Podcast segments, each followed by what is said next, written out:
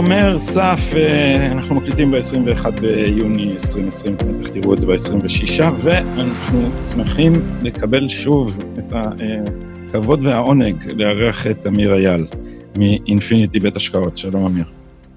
שלום גדי.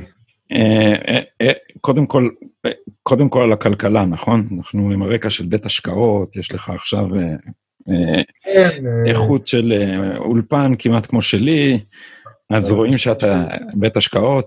אה, מה מצב הכלכלה, אם תרשה לי לשאול אותך שאלת אידיוטים של אה, חובבים ברגע זה של הקורונה? אתה יודע, זה כמו לשאול אה, מה שלומך, איש חולה. אני כרגע חולה. האם זה סופי? לא. האם זה סופני? גם לא. איך אתה מרגיש? על הפנים. זה בדיוק מה שקורה לכלכלה עכשיו. זאת אומרת, אנחנו נמצאים במצב של uh, um, Normal, uh, מציאות חדשה שהיא המציאות. זה לא משבר, זה גם לא חירום. זאת המציאות החדשה, וצריך לעשות התאמות, uh, אני מדבר על העולם העסקי כמובן, ובכלל, התאמות מהירות כדי אה, להתמודד עם השינויים המשמעותיים שמתרחשים. יש, יש עסקים שהם פורחים בתקופה הזאת, בעיקר עסקים שהטכנולוגיה היא הליבה שלהם. יש עסקים שהם דועכים בתקופה הזאת, בעיקר אלה שיש להם כל מה שקשור ב-social engagement, בחברתיות, בפגישות, באחד על אחד, באנשים. שלא ב... לומר בקהלים, באירועים, ב... ודברים כאלה. אבל אה, כשאתה אומר New Normal, מה, אנחנו צריכים להתרגל לאחוזים מטורפים של אבטלה, למשל? כן, אנחנו צריכים להתרגל לאחוזים מטורפים של אבטלה בשלב הזה. כלומר, עד שלא יהיה חיסון. וההערכה היא אה, לחצי שנה קדימה, היא הערכה טובה אה, מבחינת, טובה אופטימית, והיא עדיין הערכה. אחרי שיש חיסון, צריך uh, לתת אותו, וכל מדינה שיהיה לה את החיסון, תיתן אותו קודם כל לתושבים שלה, עד שהיא תיתן את זה לתושבים של אחרים, ואז צריך אמון בחיסון, שזה באמת עובד. אני חושב שזה ייקח uh, שנה, שנה וחצי, שנתיים, ואני מקווה שקודם לכן. אבל... שנה, ה... שנה וחצי, אה, זה שנה, עד החיסון, אבל לא עד שלחזור למה שהיה לפני. אז ברגע שיהיה חיסון, העולם יתחיל לחזור לאיזושהי שגרה שיותר דומה למה שהיה לפני, אבל הרבה דברים גם יישארו. כי מה שהקורונה עשתה לאנושות הכלכלית ובכלל, היא קידמה אותנו fast forward בזמן. היא הכריחה הרבה מאוד עסקים לעשות את מה שהם היו אמורים לעשות בטווח של שנתיים, חמש, עשר שנים קדימה, עכשיו, כאן ועכשיו. אחרת, הם לא יחזיקו את המעמד את הזמן הזה. מה זה הדברים האלה? למשל, אנחנו מדברים עכשיו בזום. אנחנו היום, אם חס וחלילה זום מפסיק לעבוד, אז כבר יש חלופות, אבל גוואלד, מה שפעם היה, מה זאת אומרת? מה, אה, לא חייבים, אז בוא ניפגש, כאילו, מה אנחנו... ההפך, זה דיסריספקט לדבר במחשב. כן. מה, אין לך זמן בשבילי? אתה לא יכול לנסוע עד אליי? אז היום בדיוק להפך. אני אומר למנכ"לים, למנהלים אצלי בארגון, אני אומר להם, חברים, אני רוצה שיום בשבוע, יומיים בשבוע, אין לכם שום סיבה להגיע לעבודה. אתם עובדים הרבה יותר טוב ויעיל מהבית.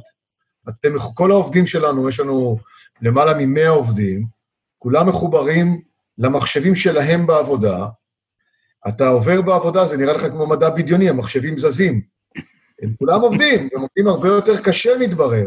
והם עובדים עוד שלוש שעות ביום, כי הם חוסכים שעה וחצי נסיעה לכל כיוון.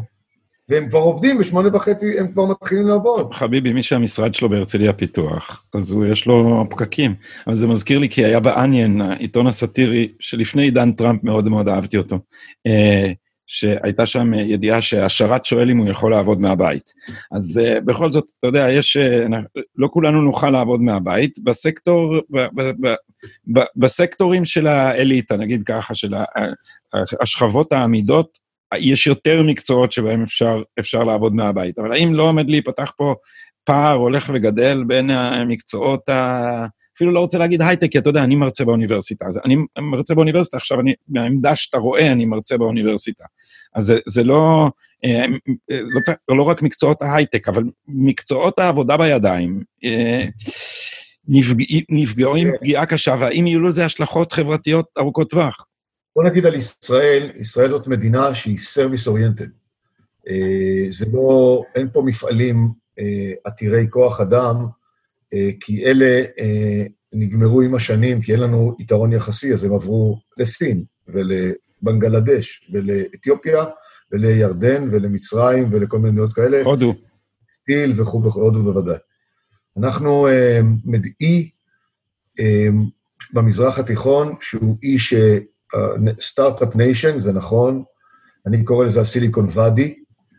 אה, אני גם חושב שאנחנו מדינה היום שהתברכה באמת אה, להיות ארץ זבת חלב ודבש וגז טבעי, אז צריך להגיד את זה כבר באותו משפט.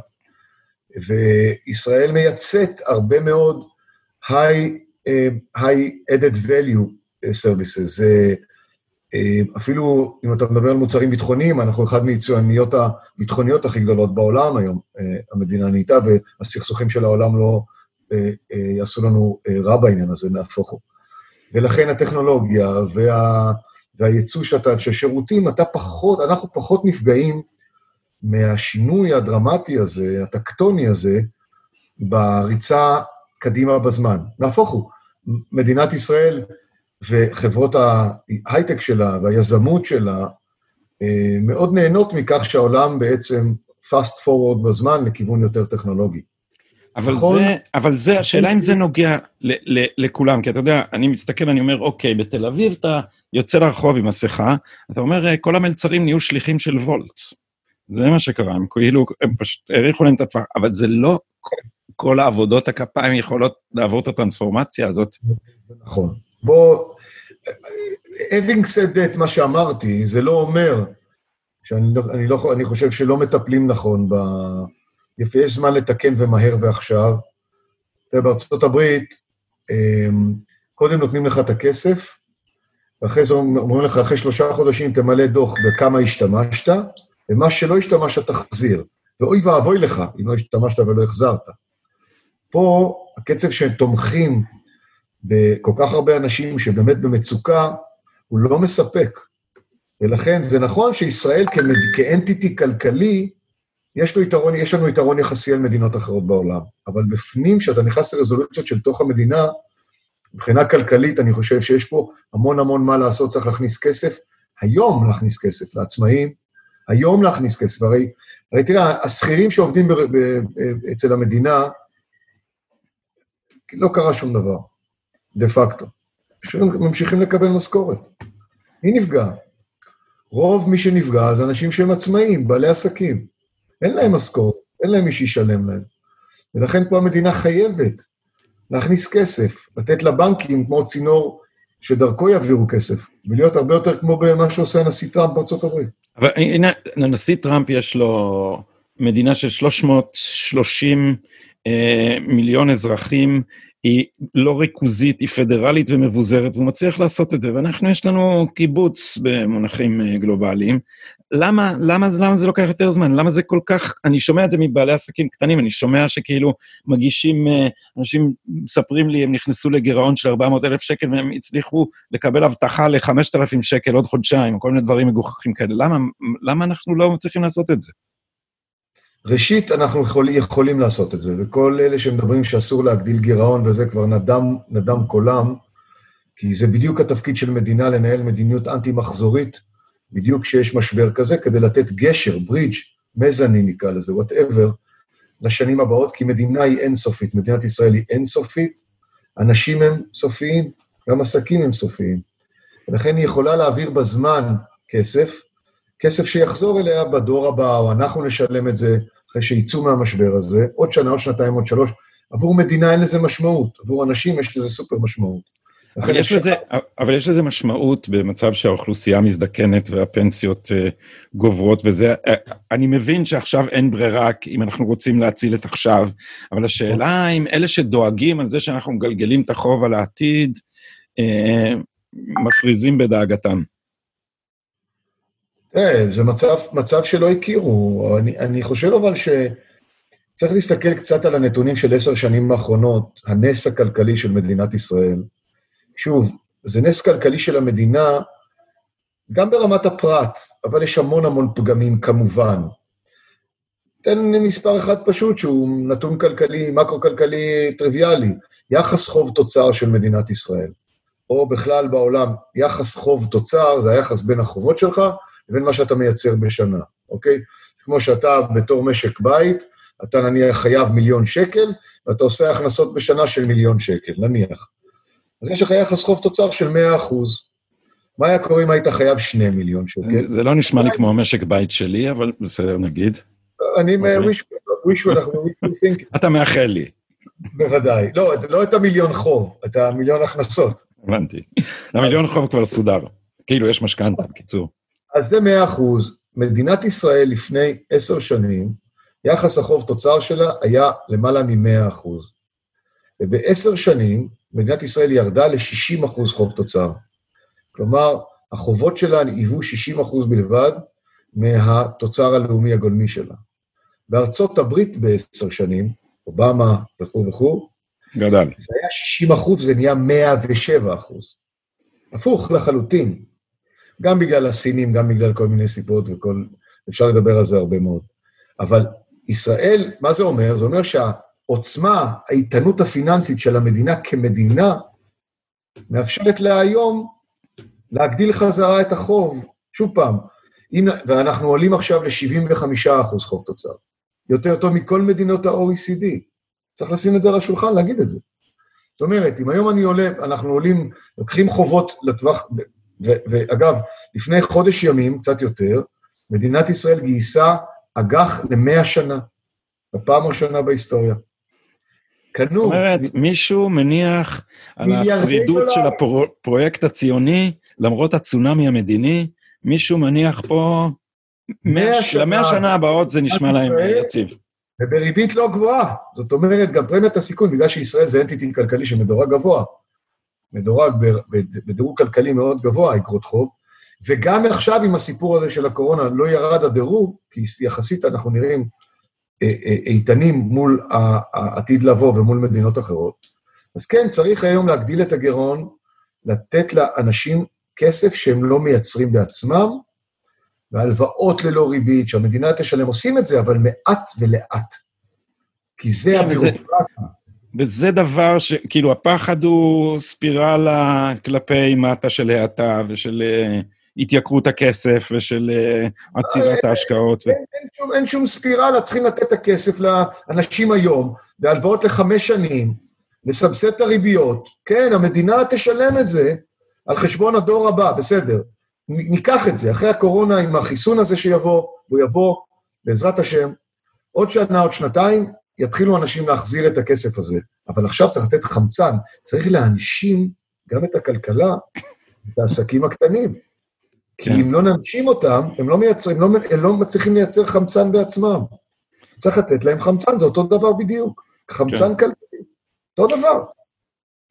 Uh, אני רוצה לעשות איתך אתנחתה פוליטית ולחזור אחר כך מהצד השני שלה. האתנחתה הפוליטית תהיה על אמריקה, ו, uh, ואחר כך נחזור לצד הכלכלי, כשנדבר גם, גם על אמריקה. אבל קודם כל, אני פה דיברתי, אני לא רוצה להגיד בביטחון uh, דרמטי, אבל דיבר, עשיתי פודקאסט לפני יומיים, שבו uh, uh, שיערתי שטראמפ הולך לנצח ולא בקטן בבחירות האלה, על סמך זה שבסוף האמריקאים אוהבים law and order, על סמך זה שראיתי את המפלגה הדמוקרטית קורעת, ואמרתי לעצמי, אנשים לא יבחרו במנהיגים שרוצים להיות על הברכיים, על סמך זה שיותר אנשים מאמינים שהקורונה היא אשמת סין מאשר אשמת טראמפ, על כל מיני, כל מיני, כל מיני שיקולים. אבל היום אה, אה, אה, ראינו את הסקרים. אני, אני חייב להגיד לך, אני, זה בסוף אני עומד מאחורי, מאחורי התחזית הזאת, אבל אני לא יכול להגיד לך שאני בטוח. איפה אתה עומד על זה? איך, מה, מה אתה מרגיש לגבי נובמבר באמריקה? קודם כל, אני חושב שהסקרים, הוכח בעליל שהסקרים הם הבל הבלים. מה שנקרא אה, למלא את זמן מסכי המדיה למיניהם, כי זה כמו הימורים, ואנשים אוהבים הימורים. או אפילו לא להוליך שולל, כי הניו יורק טיימס היה לו. סקר 50 אחוז ביידן, 36 אחוז טראמפ, או 34. קודם כל, בוא, לפני שאני נכנס בכלל, מי פרסם את הסקר? אגב, גם פוקס פרסם סקר שהנשיא לא, טראמפ לא אהב כל כך, אבל, אבל לפני שאני בכלל מדבר על מי פרסם את הסקר, בואו נדבר רגע על סקר בכלל. והסקרים בכלל, אני חושב שזה מין ספורט כזה לאומי במדיה, שהוא שקול מבחינתי לאיזשהו משחק הימורים כזה, ואנשים אוהבים כאילו הימורים, מה שהם אומרים, שמי שמוביל או לא מוביל, בעיניי אין לזה שום משמעות, בטח לא ביוני כשהבחירות הן בנובמבר. זה אחד, זה לגבי סקרים בכלל, ראינו את זה הרי רק לא מזמן אצלנו, וזה, אתה רואה את זה שחור על גבי עיתון, מה שנקרא. ו, וזה אחד. שתיים, מי מפרסם? הרי כולנו מבינים שיש fake news לפה, fake news לשם. אמ, זה אג'נדה, הרי אנחנו מדברים כל הזמן ואומרים, זה הרי כל כך לא אמין אם זה לא בכיוון שלך. אז גם מי שמפרסם, במקרה הזה ניו יורק טיימס, אוקיי, אז כנראה שהמספרים האמיתיים הם מוטים ב-20% לטובת אה, הנשיא טראמפ. אבל היה... אינטואיטיבית, מה הבטן שלך אומרת על הבחירות האלה? אז, אז אני אגיד את זה, אני אגיד את זה. אני חושב שא' זה מוקדם, ב', אני חושב שנקודת מפתח תהיה מי ביידן ימנה כסגן נשיא. אני חושב שכל מה שביידן הוא לא, ולכן אין לו צ'אנס מול טראמפ כרגע, בעימות הראשון, הוא יקרקס אותו, ישלים סגן נשיא. אם הוא ישכיל, מה שהמפלגה הדמוקרטית לא השכילה לעשות, היא בחרה מועמד, כאילו לקחו את ה-obvious, שהוא כבר לא obvious. הוא, הוא באמת אה, אה, מבוגר, והוא באמת לא כריזמטי, והוא באמת מתבלבל, והוא באמת... הוא, הוא, הוא לא. הם, הם נכשלו כישלון חרוץ בלהעמיד מועמד ראוי מול הנשיא טראמפ, אבל הם יכולים לתקן את זה על ידי סגן או סגנית נשיא. כריזמטית, אה, שסוגרת את הדבר הזה. וזו שאלה טובה, אני עוד לא יודע מי יהיה סגן נשיא המועמד. אם אני צריך להמר על המנטליות שלהם, הם יחפשו אישה שחורה לסבית.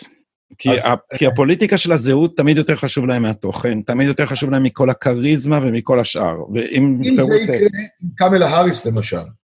כן, או אברהמס, איך קוראים לה? או, או, הם דיברו על דווקא היא, היא הכי אה, אליזבת וורן. אמ, אמ, זה, זה יהיה כמובן הטעות הפטאלית של המפלגה הדמוקרטית, כי הרבה מאוד מתוכה לא, לא, לא ילכו איתה, תהיה בעיה שם. אה, שוב פעם, כמו ששנאו את הילרי קלינטון, ובגלל זה העדיפו אפילו את טראמפ, שגם שנאו אותו, אבל את הילרי לא יכלו להצביע עליה פשוט. אני הייתי בארצות הברית ממש על ה-inauguration, שהוא, שהוא, שהוא הוכתר הנשיא לפני שלוש וחצי שנים, קצת יותר, יצאתי לדבר אפילו עם נהגי מוניות בדרך, כאילו, איך, איך קרה, איך, מה זה? אמרו, להילרי קלינטון, אנחנו דמוקרטים לא יכולנו, לא יכולנו להצביע. לא יכולנו, לא, לא יכולנו לסבול אותה, לא, לא יכולנו להצביע. כן. אז אם הם יבחרו סגנית נשיא כזו, אז הם אה, יביאו את זה, מה שנקרא, ישר לנשיא. היה ספר, שני עיתונאים, אה, תומכי הדמוקרטים, הספר, אני לא זוכר את השם, קראתי אותו לבושתי, אני לא זוכר, על ה... Inside Hillary's Doomed Campaign. זה שני עיתונאים שישבו ב, בתוך הקמפיין ו, ו, ומנסים, הם מנסים להבין לאחור מה קרה.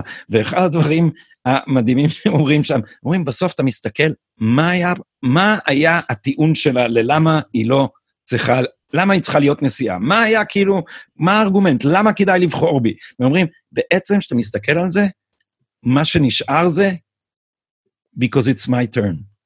זה, זה מה שנשאר מזה. כי סבלתי את כל השנים בבית הלבן עם הבגידות של בעלי, כי חיכיתי, עשיתי את זה, עשיתי את זה, כי אני אישה, כי אני זה, ומגיע לי. ולא אכלו את זה. אני לא חושב שאתה שומע את זה היום רק ממנה, אני חושב שיש כמה אחרים שאין להם שום סיבה באמת להנהיג את ארצות הברית.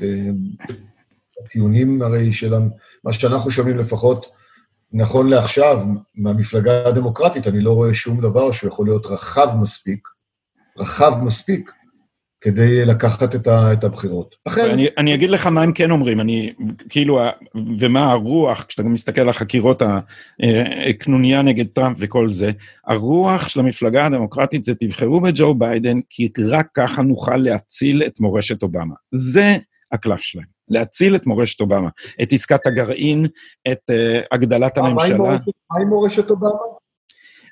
מורשת, מורשת אובמה היא גלובליזציה, רב-תרבותיות, עכשיו הם משחזרים גם, כאילו, שכתבו לאחור הגירה כמעט בלתי מוגבלת, ו, וכמובן האידיאולוגיה של הרב-תרבותיות והסיסטמיק רייסיזם.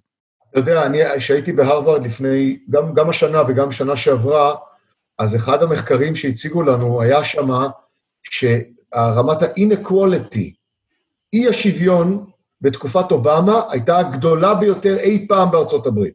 איזה מורשת אובמה הביא, כאילו. הוא, הוא, גם, הוא גם, מדברים על ה... על ה Black Lives Matters, היה Black President שם. אז אם הוא לא סידר את זה, אז מה אתם רוצים? אבל אני אגיד לך מה אומרים לי חברים פרוגרסיביים, כי יש לי כאלה שאני לא מצליח לדבר איתם, אני מנסה... עכשיו אני באמצע experiment של מישהו יסביר לי, שיביא לי דוגמה אחת לזה שטראמפ הוא באמת גזעני. אין דוגמאות כאלה, אתה יודע, כל הדוגמאות זה הכל אה, עקיף, הוא אמר פוקהונטס, למה, למה זה עלבון לפוקהונטס? זה עלבון לאליזבת וורן. אבל ה, ה, ה, מה שיגיד לך כל אה, בן אדם, uh, never Trumper עכשיו, זה חוץ מבימין, אובמה היה פרוגרסיבי, והוא white nationalist, זה מה שיגידו לך. לא זה נכון ולא זה נכון. אני לא חושב שאובמה היה פרוגרסיבי.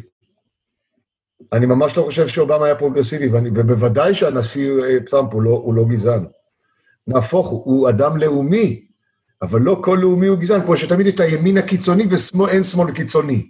יש, אין דבר כזה שמאל קיצוני, כן? אז, אז, אז זה כמובן לא נכון משני הכיוונים. אבל את זה אתה אה, רואה גם אצלנו, שמנסים לזהות את הלאומיות עם גזענות. היה מאמר מערכת של הארץ שהכותרת שלו הייתה, כחול ולבן זה הגזע שלי. כחול ולבן, זה עכשיו גזע. אותו דבר בארצות הברית, קיצור. אה, אני חושב שהעיתון שאתה כותב בו אה, חותם מעת לעת, אני חושב שהוא חשוב, אני כמובן בעד freedom of ספיץ', וכל אחד יכול להגיד באמת מה שהוא רוצה. אה, זה כוחה של דמוקרטיית אמת. הבעיה שאלה שמדברים כך לא ממש נותנים דיבור, כי הם לא סובלים שיש עוד דעה שם בשטח. דבר נורא ואיום. לי נותנים, לי נותנים. כן, אתה יוצא דופן. תמיד אה, הרגשתי ככה, אתה יודע, מילדות. אני יודע גם, מבין גם למה. ולפחות אתה כותב לעניין. אבל, אבל אני חושב שזה דבר נורא. אני מדבר גם, גם חבריי, אני באמת אולי יותר שמרן ויותר, ובאמת יותר אה, נוטה ימינה, אבל אני חושב שאחד הדברים שאני מעודד בקרב כל האנשים שאני מכיר ומדבר איתם, יש רבים מחבריי הם, לא נקרא לזה פרוגרסיביים, הם יותר, הם יותר ליברליים שמאל, נקרא לזה, ואנחנו מנהלים דיאלוגים נהדרים, כי הדבר החשוב ביותר הוא לעקר את השנאה הזאת. השנאה היא נוראית. אז בארצות הברית זה 330 מיליון, זה המון אנשים. אנחנו, מדין, אנחנו אומה קטנה, והשנאה היא דבר נורא ואיום. אפשר לדבר, אפשר להתווכח, אפשר לא להסכים, אבל לא צריך לשנוא עד כדי מוות. תשמע, אתה יודע, אני, אני ראיתי למשל את, ה, את היחס לחרדים בתחילת תקופת הקורונה. ואנחנו, כל אלה שדיברו על החרדים בשנאת יהודים, למשרפות אחד אחרי השני, זה ביחד הולכים עם האנשים האלה. מה הם? זה נורא ואיום. והיום, אגב, החרדים הם הכי ממושמעים. וזה לא שאני תומך בחרדים או לא תומך בחרדים. השיח השנאתי הזה הוא הסיפור. אז אומרים, אה, יש שיח שנאתי, מישהו גרם אותו, הוא מפלג את הזה. לא. בפיזיקה חוק ניוטון אומר שאם אתה מפעיל כוח, הכוח הנגדי יהיה אותו כוח. זה פיזיקה, זה עולם של פיזיקה פשוטה. אז אם מישהו מפעיל כוח, אז יהיה כוח נגדי אותו דבר, ואתה תחשוב שמישהו לוחץ עליך. ולכן הסיפור הזה הוא, אה, הוא לב ליבו של העניין. אמ, אבל תראה, אני אגיד לך עוד פעם, נחזור לארה"ב, אני חושב שמוקדם מאוד לדעת לאיפה זה הולך. אני כן חושב ששוב פעם הדמוקרטים יורים לעצמם כדור גדול ברגל, כי רוב האמריקאים, או האמריקאים של התפר, לא מוכנים לאנרכיה, ולא מוכנים למו, לאספסוף הזה, שבעצם משמיד את, ה, את הביטחון האישי שלהם. וזה לא, אף אחד לא יאשר את זה. ואם הדמוקרטים לא עומדים נגד זה, אז אף, הם לא יצביעו לדמוקרטים. אז עכשיו לשאלה הגדולה, כי אתה היית זה ששלח אותי לראות את הסרט המפחיד ביותר שראיתי, ואני חובב סרטי אימה. אני חובב, אני ראיתי את השיינינג בגיל 13 ואת האומן בגיל 12 או משהו כזה, אבל סרט מפחיד כמו Death by China לא זכור לי מעולם. אז עכשיו, סין יוצאת מהמשבר, עושה רושם אה, כלכלית. ארצות הברית צולעת בינתיים. אה, אנחנו נמצאים על סף ה-G5, אני לא יודע מה ההתקדמות באינטליגנציה מלאכותית, אבל כאילו אתה אומר, אם עכשיו ייבחר ביידן, המאבק על ההגמוניה הגלובלית, ארה"ב עשויה להפסיד אותו, יכול להיות שכשנכתוב את הסיפור האופטימי שלנו על ניצחון הדמוקרטיה על הפשיזם והטוטליטריות, אנחנו נחשוב שהיה פה פרק ביניים לפני שהטוטליטריות הסינית אה, ניצחה. אתה, זו אפשרות ריאלית קודם כל בעיניך? קודם כל אני חושב, ודווקא בעניין הזה יותר מתון, ב, לפחות בפן הזה, אני חושב שההבנה שסין היא אה, איום גדול על ארה"ב, היא היום, היא bipartisan. הם, שני הצדדים מבינים את זה. אבל ביידן והבן שלו בחברת, איך זה נקרא, רוזמונט השקעות שם, כן. הבן של ביידן, מתפרנס... הוא, מ... הוא כן. גם אמר את זה, הוא אמר את זה.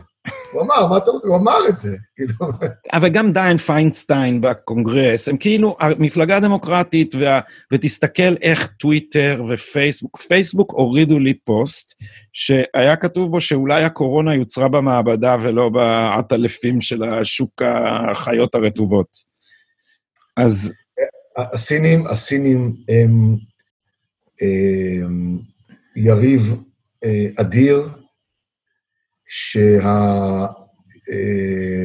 שהמשמעויות, היכולות שלו, הן אדירות בגלל, ה, בגלל ה, באמת הדמוגרפיה.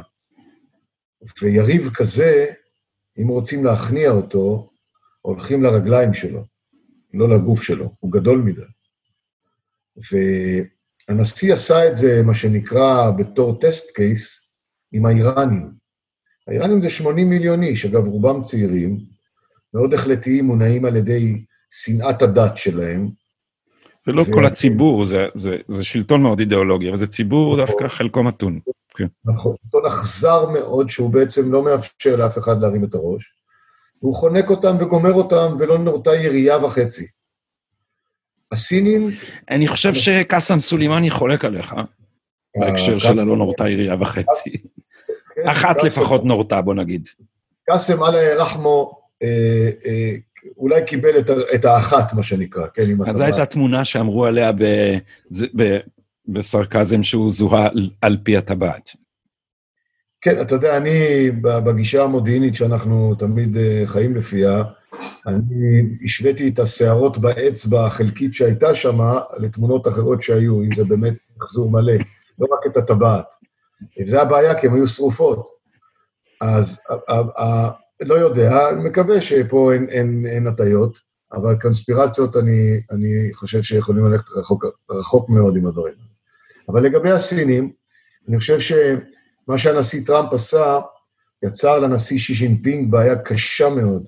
כי הוא חשף אותו, הנשיא טראמפ חשף את הסינים במערומיהם בהכל, בהכל. הוא הלך ובעצם גילה את הכל מה שידעו קודם לכן, אבל קודם לכן היו רפוסים, היו כסילים, אמריקאים אני מדבר, מבוש אגב, במיוחד קלינטון אגב. קלינטון הכניס אותם ל-WTO. כן. קלינטון פתח להם את הדלת להייווי. קלינטון, זה מדהים איזה נזק לכל כך, לאמריקאים ובפוטנציה לעולם. והסיפור של הקורונה, גם שזה תיאוריות קונספירטיביות שבאות ואומרות, בוא'נה, בוא, אם באמריקה ימותו 100 מיליון ובסין ימותו 100 מיליון, מי יסבול יותר? המספרים מדברים, שמע, זה, זה, זה מטורף, אבל הויר, הווירוס הזה מין עשה כזה Game changing בסיפור הזה. הסינים כן. עכשיו קמים, אגב, עם עודף כוח ייצור עצום, והם צריכים את האמריקאים שיקנו מהם, חייבים. ומצד שני, האמריקאים עם הפנים על הקרקע. וזה מדהים מרים... איך בר... בדקה הראשונה הוא עלה על זה, כאילו לא בדקה הראשונה, אני לא רוצה להגיד שהוא עלה בדקה הראשונה על טיפול בקורונה, אבל על הפוטנציאל התעמולתי, הוא עלה בדקה הראשונה שישר הוא קרא לזה הווירוס הסיני. ישר הוא קרא לזה הווירוס הסיני. ואם מדברים על הבחירות, אז אנחנו נראה, ככל שנתקרב, יש לנו עכשיו שעיר לעזאזל, בפעם הראשונה הוא לא היהודים, הוא לא היהודים שקרה דבר כזה בעולם, היהודים היו ממש מוכנים לצליבה. היום יש את הנשיא טראמפ, וזה יהיה הסינים. אנשים לא מבינים עד כמה שהנשיא הזה, שהוא בסך הכל, הייתי ככה מכנה אותו, וסליחה, ארס קבלן נדל"ן ניו יורקי. מי שמבין את הראש הזה מבין את ההתנהגות שלו, שהוא אומר שהוא שותה אה, אקונומיקה. שמעתי את זה.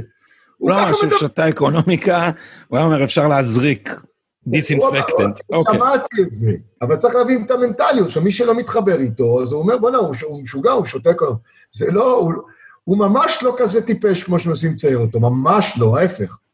והוא נגושייטור מדהים, ומה זה מדהים? קבלן ניו יורקי, יכול להיות לא מדהים, במנהטן. זה שיא הדבר הזה. והסיפור של הסינים יהיה באג'נדה לקראת הבחירות, וכל תשומת הלב הציבורית תרוץ לשם, וכל החומה וההגירה תרוץ לשם גם כן. רגע, לא משחררים את התותחים בהתחלה. נותנים לניו יורק טיימס ולוושינגטון פוסט לעשות את הסקרים עכשיו, כדי שהוא יתחיל גם מלמטה ויראה כמה הוא ניצח אחרי זה. אתה תמיד עושה לי מצב רוח טוב, אמיר, אז אנחנו צריכים לעשות את זה לעיתים יותר מזומנות. אה, אבל אני רוצה לשאול אותך על דבר יותר ספציפי, תיקח בחשבון שאני אה, אני בן של כלכלן, אבל אם היה נושא שלא הבנתי אותו, לא למדתי אותו, זה זה. אה, כשאתה אומר מכוון לרגליים, מה אנחנו, מה טראמפ עשה לאיראן אנחנו יודעים. זה כי זה all around וזה, אבל עם סין הוא שואף להגיע לאיזה איזון חדש. אז אני, פעם אחרונה שהייתה לי שיחה מעניינת על הדבר הזה, זה היה עם סטיב בנון, שניבא אז, זה היה יולי 18, 18 אני חושב, הוא אמר, אנחנו נגדיל לאט-לאט את המכסים. הוא שם עליהם 260 מיליארד, הוא ישים עליהם 560 מיליארד. מה, תן, תן מורה, מורה נבוכים קצר למי שלא מבין אה, מה, מה מתנהל במשא ומתן הכלכלי בין טראמפ לשי שי ג'ינפינג. שי ג'ינפינג, או ג'ינפינג שי, כי זה שם הולך הפוך. שי זה השם משפחה שלו, שי ג'ינפינג. Um, המטרה הסינית היא החזרת סין למרכז הבמה, הממלכה התיכונה, זו מקומה הטבעי של סין, אליבא דשי ז'ינפינג, זו משנתו, זו הפילוסופיה שלו, זו אידיאולוגיה עמוקה מאוד, כמו שהנשיא טראמפ אומר, אמריקה פרסט. זה פשוט שני כתבים מתנגשים זה בזה, ללא, פה אין פה משחקים בכלל. והסינים בשלב הבא רצו לעשות שהמטבע הסיני יהיה מטבע דומיננטי. זה היה במרץ 18, רצו להפוך פעם ראשונה חוזים של נפט ביואן, רנבינזי. במקום בדולר. בדיוק. הקורונה עשתה הפוך על הפוך. מי יכול להאמין היום לסינים? ולהאמין זה אומר מטבע. מטבע זה אמון, מה זה מטבע? הדולר אה, נהפך לנכס צאן ברזל, למרות שהם מאוד רוצים להחליש אותו, כי זה טוב לייצור אמריקאי, אבל אין מה לעשות. מה תחזיק? את האירו של היבשת המתפוררת והמתפלגת אירופה, או אירובה, נתחיל לקרוא לה, או, או את הסינים, או יפן, שהאוכלוסייה הולכת ומצמצמת, היין. זאת אומרת, הדולר הוא מאוד מאוד סוסטיינבילי. ואם כך הדבר, אז הרי שהסינים לא מצליחים להשיג את מה שהם אמורים לעשות. המפלגה have to provide, הם צריכים להביא את רמת החיים של הסינים, להעלות אותה כל הזמן, להפוך אותה לכמו אמריקה. אמריקה זה 55, יותר היה, אלף שקל GDP פר קפיטה. דולר. דולר. בסין זה 16,000, 18,000, אם אני לא טועה, או משהו כסדר גודל כזה, לפני, הכל לפני המשבר הזה. והתוכנית שלהם בחמישים שנה של הסינים, שעכשיו היה צריך להיות, למהפכה היה צריך להיות עכשיו תאריך אוניברסרי, uh, למהפכה הסינית, של, ה, של המהפכה הקומוניסטית, והם תכננו בעוד, בתוכנית שלהם, תוך 20 שנה, להגיע לארצות הברית, וזה בדרך היה, וזה לא שם. שי ז'ינפינג ייכשל או יצליח, כי המפלגה תשפוט אותו לפי התוצאות שלו, אם הוא יצליח to provide לעם הסיני, המפלגה תספק לעם הסיני את העלייה ברמת החיים, כדי לפ... זה השיקוף של להיות במרכז העולם עוד פעם. אם אמריקה לא תיתן לזה לקרות, הוא נכשל בתפקידו, הוא יכול גם ללכת הביתה. כי יש לו אופוזיציה. ואיך, היא, ואיך היא תמנע מזה לקרות? כי היום הסיפיוס, הגוף האמריקאי, ה-Committee of Foreign Investment in the US, פוסל כל עסקה שיש לחברה אמריקאית עם חברה סינית, לא תהיה, אין יותר, כי האמריקאים שמים עליהם רסטריקציות, וכל מה שקשור גם לעבוד עם מדינות שהן מדינות אה, אה, אסטרטגיות עם אמריקה, גם באו, בא פומפאו אלינו. חבר'ה, שלא יזכו בתחנת התפלה הכי גדולה עכשיו שיש בישראל, שצריכים להקים אותה, לא זכו. הסינים כן. לא זכו. בעקבות ביקור פומפאו. לדעתי כן. וכך הלאה וכך הלאה. כל הנמלים שהם הקימו וזה, עכשיו נמל הצפון, נראה מה יקרה. אז אמריקאים קודם כל בולמים את הסחף המטורף הזה, שבעצם הסינים נתנו את המימון, נתנו את העבודה, נתנו את ההפעלה, כי זה הכי קל בעולם. וזו בלימה, אי אפשר לעצור את זה לחלוטין. אבל הוא מנסה לעשות עוד משהו, הוא מנסה להגיד, הרי הסינים, אני זוכר כי שמעתי את ההסבר הזה ממך, הסינים יוצרים מלכודת על ידי זה שהם מייצרים מוצרים זולים, ואז הג'ובים עוברים לסין, ואז לאמריקאים איך לקנות, ואז מלווים לאמריקאים כדי שהם יקנו עוד מוצרים מסין, ויוצרים מלכודת חוב ש, שהולכת וגדלה. את זה אתה מנסה ליישר, נכון? איך, הוא, איך, איך בפועל הוא עושה את זה? אתה מייקר, אם אתה אומר, אוקיי, אתם יותר זולים, יש לכם יתרון יחסי.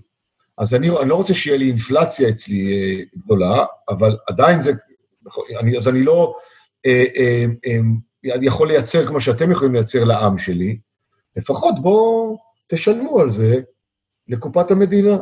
זה מכס, זה, זה מיסים. עכשיו, אם הסינים יגלגלו את, ה, את, ה, את המיסים האלה על מחיר המוצר, כלומר, היצרן האמריקאי ישלם על זה יותר, א', הוא יקנה פחות מהם, ב', חלק מהכסף ילך לקופה של האמריקאים. ולכן המכסים, המיסים האלה, הם בעצם מין הם, הפעלת שוטר תנועה הפוך לזרם הבלתי נשלט הזה שעשה קלינטון ואובמה בתקופתו וכולי, עוד התחיל לפני זה מבוש. ו, ו, והמכסים הללו אמורים להאט את הקצב. כרגע אתה לא יודע מה קורה, בגלל הקורונה, אף אחד לא, לא ייקר שום, שום דבר, ולכן יש מכסים, הם נכנסים לקופה האמריקאית, כל מה שנכנס לאמריקה מסין משלם מיסים, משלם מכס, והקופה האמריקאית מקבלת על זה כספים. זה לא יבלום את זה לחלוטין, אבל לפחות אתה תהנה מזה בהיקפים אדירים, מה שלא נהנית קודם. זאת אומרת, עודף כוח הייצור העצום הסיני זקוק לביקוש האמריקאי. מכיוון שלאמריקאים אין כסף, הם לוקחים הלוואות. ממי? מהסינים, ששמחים לתת הלוואות.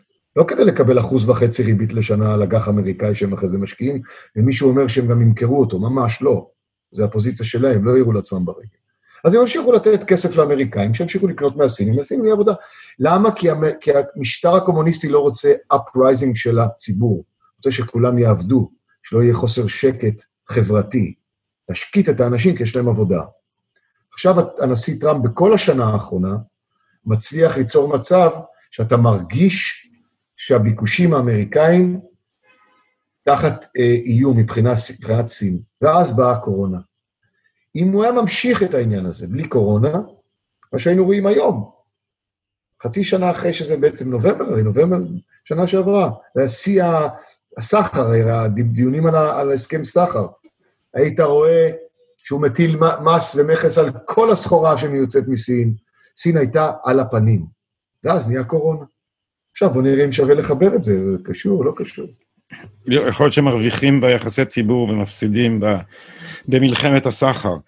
Uh, בכל אופן, uh, uh, נמשיך לעקוב. נקודה אחרונה, אני לא רוצה לשחרר אותך לפני שאני מבין את, הק, את הקצה הזה, כי חלק מהדיבור של אמריקה הוא גם על, על ביקוש סיני למוצרים אמריקאים, נכון? זאת אומרת, חלק מהדרישות של הסכמי הסחר של טראמפ זה אתם תקנו מאיתנו חקלאות. בעיקר חקלאות, בעיקר חקלאות, כן, בעיקר נושא של חקלאות. אמ, בכל זאת צריך להזין 1.4 מיליארד. כן. צריך הרבה אוכל. אורז. היה שם, הרי, הרי מעבר לעכשיו קורונה, הרי היה שם אה, משבר גדול מאוד, ב, ב, היה מחלה של חזירים, והיה מחלה של אה, עופות בסין. עשה להם בלאגן גדול, כי היה התייקרות של מחירי המזון. שוב, חוסר שקט חברתי זה הדבר האחרון שהמפלגה הקומוניסטית רוצה בשליטתה הקומוניסטית על, ה, על העם שלהם. ולכן הסיפור הוא דרך החקלאות, דרך החוואים האמריקאים, משם, משם הכסף צריך להיות מוזרם פנימה. אני חושב שהסינים ימלאו את, את החלק שלהם בהסכם הזה, נורא פשוט, בגלל שהם באמת צריכים את זה. לא בגלל שהם באים לקראת האמריקאים. וזה מה שיפה בהסכם הזה. אמריקה צריכה להשתנות. הקורונה אולי יגרום לה להשתנות יותר מהר. כמו שזה נראה, הסיפור הזה של ההשתוללות וה, וההמון הזה שמתפרע, אה, זה, הסינים מאוד אוהבים לראות את זה. מאוד אוהבים לראות את זה. אה, זה גיס חמישי, שמסייע כן. להם. אה, אז יש לנו עוד חמישה חודשים עד הבחירות, כבר פחות, אנחנו כבר כמעט יולי, ארבעה חודשים עד הבחירות. בואו נעשה לנו מנהג של אה, עדכון ביניים חודשי בעניין הזה על הצד הכלכלי והפוליטי. אמיר אייל, אינפיניטי בית להשקעות, לכבוד ולעונג לארח אותך פה איתנו אה, לשוחח. תודה, גדי, תודה על הרעיון, וכיף לדבר איתך, כמו תמיד. לילה טוב. לילה טוב.